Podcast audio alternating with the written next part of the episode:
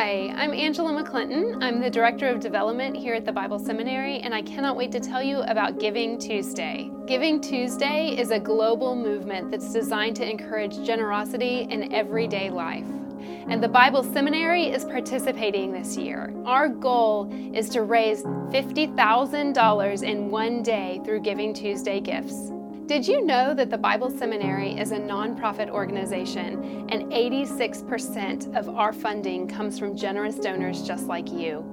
We receive no funding from the state as a private institution, which means that in order for us to continue providing world renowned, top class education to our students, we depend on gifts from you. Our goal of raising $50,000 on Giving Tuesday is going to allow us to continue doing some of the excellent things we're already doing. We will continue to invest in our programs, but this year, your giving will also help to fund potential new programs, such as our Masters of Counseling program, our Masters of Missions, Masters of Christian Education, and a potential Masters of Leadership program. TBS has achieved our accreditation through our distance education program so that we can serve students both locally and all across the United States and the world.